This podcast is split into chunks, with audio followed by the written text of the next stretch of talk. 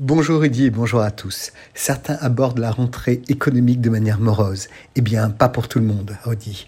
Des grandes entreprises françaises enregistrent des profits records, que ce soit Total, CMA ou encore LVMH. Une question se pose alors dans un contexte de crise. Faut-il taxer les super profits en France?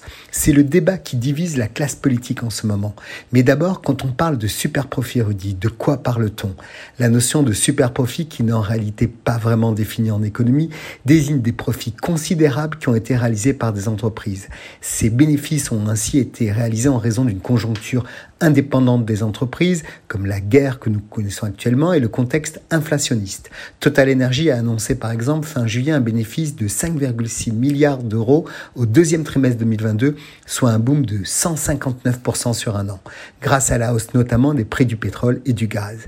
Parallèlement, la flambée des prix de l'énergie plonge des millions de ménages dans la précarité et fait dépenser aux États des sommes considérables.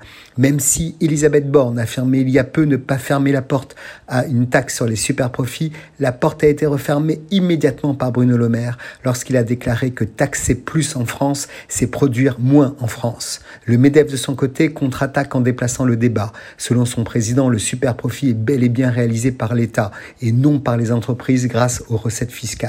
Mais cette stratégie de taxation comporte de nombreux risques. Tout d'abord, le super profit d'une année exceptionnelle n'est pas forcément à isoler d'années plus difficiles, comme par exemple a connu la TCMA-CGM. Les profits d'aujourd'hui sont des investissements de demain, disait Schmitt très justement. N'oublions pas aussi que certains grands groupes comme Total Energy ont passé de longue date un accord avec Bercy qui fait en sorte que le géant pétrolier a accepté de positionner en France l'ensemble de ses revenus mondes avec un taux exceptionnellement bas d'imposition. Enfin, on ne peut pas occulter qu'il existe de larges opportunités si besoin pour des groupes français privés de déplacer leur siège au Luxembourg ou en Irlande par exemple, qui ont des taxations plus réduites. Et sans que l'État français n'ait son mot à dire Tant que la politique fiscale n'est pas harmonisée en Europe, chaque État doit faire preuve de compétitivité pour conserver les fleurons de l'économie de son pays.